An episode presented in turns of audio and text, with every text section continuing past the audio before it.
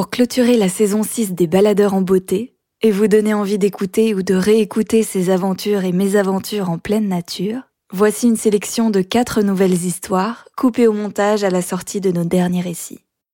Dans ce bonus de l'épisode 61, Isabelle Del Real nous emmène déambuler à vélo à travers l'Espagne et l'Italie. Je vais en direction du sud de la France pour longer un tout petit peu la Méditerranée et rejoindre l'Italie parce que j'adore ce pays, j'ai envie de passer un peu de temps en Italie, de découvrir les Alpes, de passer par les Dolomites. C'est des montagnes dont j'ai tellement entendu parler, de faire un petit stop à Venise et, euh, de continuer la route vers les Balkans.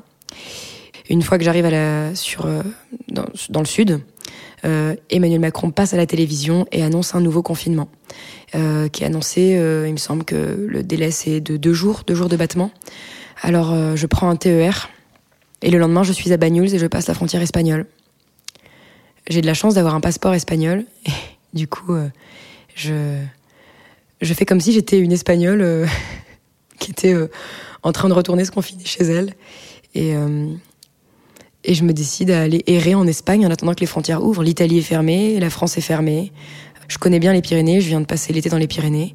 C'est encore l'hiver à ce moment-là, enfin, il reste quelques semaines d'hiver il y a des épisodes neigeux. Et là, euh, c'est incroyable. Je me promène toute seule dans les montagnes, je dors euh, dans des, dans des, dans des endroits un peu flippants, euh, mais je me sens à l'aise. Il y a une nuit où j'ai dormi dans un, dans un monastère décanonisé. Et c'était un espagnol, un vieux monsieur, Gaspar, qui, qui m'a accueilli, qui m'a donné une clé rouillée. Quand il me l'a donnée, euh, j'ai failli la faire tomber. Elle faisait peut-être 30 cm de long. Elle était énorme, rouillée. Elle devait peser 3 kilos. Et il me dit que je peux dormir euh, dans l'église si je veux. J'arrive à peine à soulever la clé pour tourner euh, la, la, enfin, pour, euh, pour la tourner dans la serrure et ouvrir cette porte. Et en fait, je m'abrite dans cette église avec des vieilles peintures et lui, sa femme et leur fille, elles habitent au-dessus. Et le lendemain matin, je prends le petit déj chez eux. Il y a euh, au plafond des centaines de tomates et de kakis qui sèchent. Lui, il s'est construit un poêle. Euh, j'ai jamais vu un poêle pareil, un foyer de cheminée pareil qui est rond. Euh, il a construit un grippin mécanique, donc il tourne une toute petite manivelle. Et à un mètre de là, il y a une broche près du feu qui se met à tourner et qui grille le pain.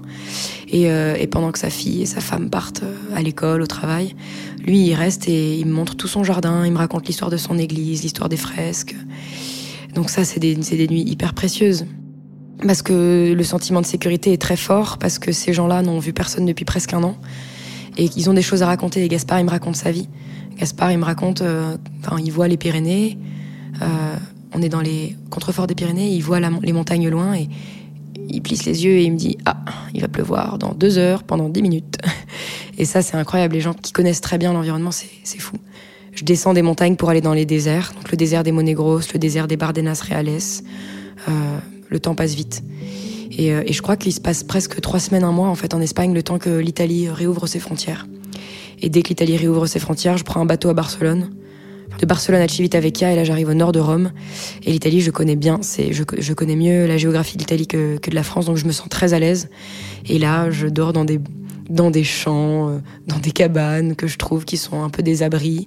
Je vais voir les gens, je leur demande euh, ah est-ce que je peux euh, dormir dans un bout de jardin, je me présente, ils sont généralement très sympas. Donc en Toscane, on me laisse dormir dans des au bord de piscine dans des villas. Je me sens super à l'aise. C'est le printemps, il fait beau, il y a des fleurs, il y a des odeurs. Les nuits sont très très belles. Euh, c'est des, des, ciels euh, un peu bleu marine, donc on voit très bien les étoiles et on voit un peu les collines, les paysages euh, en noir qui se détachent sur, en noir sur le fond, sur le fond bleu nuit. on voit aussi un peu les lumières des, des, quelques villas en Toscane. C'est des très belles nuits. C'est le bonheur. En Italie, je suis sur une route qui s'appelle la Via Francigena euh, que les gens prennent pour aller de Canterbury jusqu'à Rome. Rome, c'est une ville que je connais bien, j'y ai vécu pendant un an, c'est pour moi le plus bel endroit au monde. Et je sais que si je descends de Civitavecchia jusqu'à Rome, je vais rester à Rome. Euh, parce que c'est une ville où j'ai envie d'habiter et j'ai peur de pas réussir à repartir si je... C'est... C'est trop fort, quoi. J'aime trop Rome. Donc, j'essaie d'aller vers le nord. Et comme je veux éviter au maximum les, les routes ou les, même si des petites départementales en Italie, mais ils ont ce qu'on appelle les chemins blancs, qui sont un peu des chemins agricoles. Et donc je suis les chemins blancs, je suis cette Via Francigena et je rencontre très rapidement un autre garçon qui voyage. Et c'est le premier voyageur à vélo que je rencontre. Il s'appelle Sebastiano. Il est vénitien. Il est habillé un peu comme Indiana Jones en fait. Il, est archéologue, donc il a vraiment le déguisement de l'archéologue. Une chemise en toile de jute. Il porte son casque d'alpinisme pour faire du vélo. Ça n'a aucun rapport avec euh, avec le vélo. Ça le protège pas. Il a mis son sac de voile du club de voile de Venise, euh, qui est un sac étanche, euh, sur un vieux porte-bagages. Son vélo est claqué. Il a collé des photos d'identité de ses amis sur le cadre. il me fait trop rire. Et en fait, on prend un café, on discute et on a les mêmes rêves. Lui, il rêve d'aller creuser dans les ruines de Babylone. Moi, je rêve d'aller là-bas dessiner. Et on discute. Et lui, il va vers Rome. Moi, je monte vers Venise. Il me dit, écoute, on se rejoint dans quatre jours à Bologne. Et en fait, euh, on s'est vraiment rejoint à Bologne. Et là, euh, du coup, euh, j'ai suivi Sebastiano. C'est son pays, donc je voulais voir où il allait me mener. Et lui, à Rome, il était allé au Vatican. Et il avait récupéré une bulle papale qui attestait de son pèlerinage de Venise à Rome, qui n'était pas spécialement un pèlerinage, mais il est très, il aime beaucoup le folklore aussi, Sebastiano. Alors il a récupéré sa bulle papale et avec ça, on peut dormir dans tous les monastères sur la route. Et donc on arrive dans un monastère, Sebastiano déplie sa bulle, qui en plus vraiment ressemble à un parchemin, il déplie sa bulle papale et euh, les, les, moines nous disent bah pas de problème, euh, voilà un lit, voilà un couvert. Et puis il a aussi des amis dans toutes les villes. Donc euh, à Bologne, on dort dans une colloque communiste avec des artistes qui, qui font grosse soirée. C'est vraiment l'ambiance communiste de Bologne. Et puis après, on va dans un monastère. Après, on dort dans une grange jusqu'à Venise. Et là, Venise, je suis accueillie entre 7, 7 et 10 jours chez lui.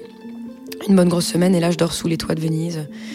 Et là, c'est des nuits entières à se balader dans Venise, le long des canaux, à rentrer en barque à moteur entre les, entre les canaux, à faire la fête avec ses amis vénitiens. C'est encore une autre vie nocturne, mais c'est incroyable de partager ça avec lui.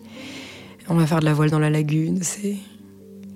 Et puis je ressens de nouveau le besoin d'être seule. J'ai envie de, même si j'aime beaucoup voyager avec quelqu'un, ça fait deux semaines qu'on roule ensemble, une semaine que je suis chez les parents de Sebastiano à Venise et j'ai besoin de nouveau d'être seule. J'ai envie de partir euh, vers la Slovénie. En fait, euh, je connaissais déjà Venise et j'ai envie d'aller vers l'inconnu. J'ai envie de voir des choses que j'ai jamais vues. Et à partir de la Slovénie, bah, c'est la première fois que je mets les pieds dans un pays que je ne connais pas donc il y a aussi cette excitation et comme les frontières commencent à se réouvrir et que c'est le printemps, j'ai envie d'avancer. Je me sens de plus en plus attirée vers l'est, attirée euh, sur les routes de la soie. Retrouvez l'histoire complète d'Isabelle Del Real dans l'épisode 61 des Baladeurs. Merci encore d'écouter ce podcast. De notre côté, on travaille déjà sur la programmation de la prochaine saison. Alors à très bientôt.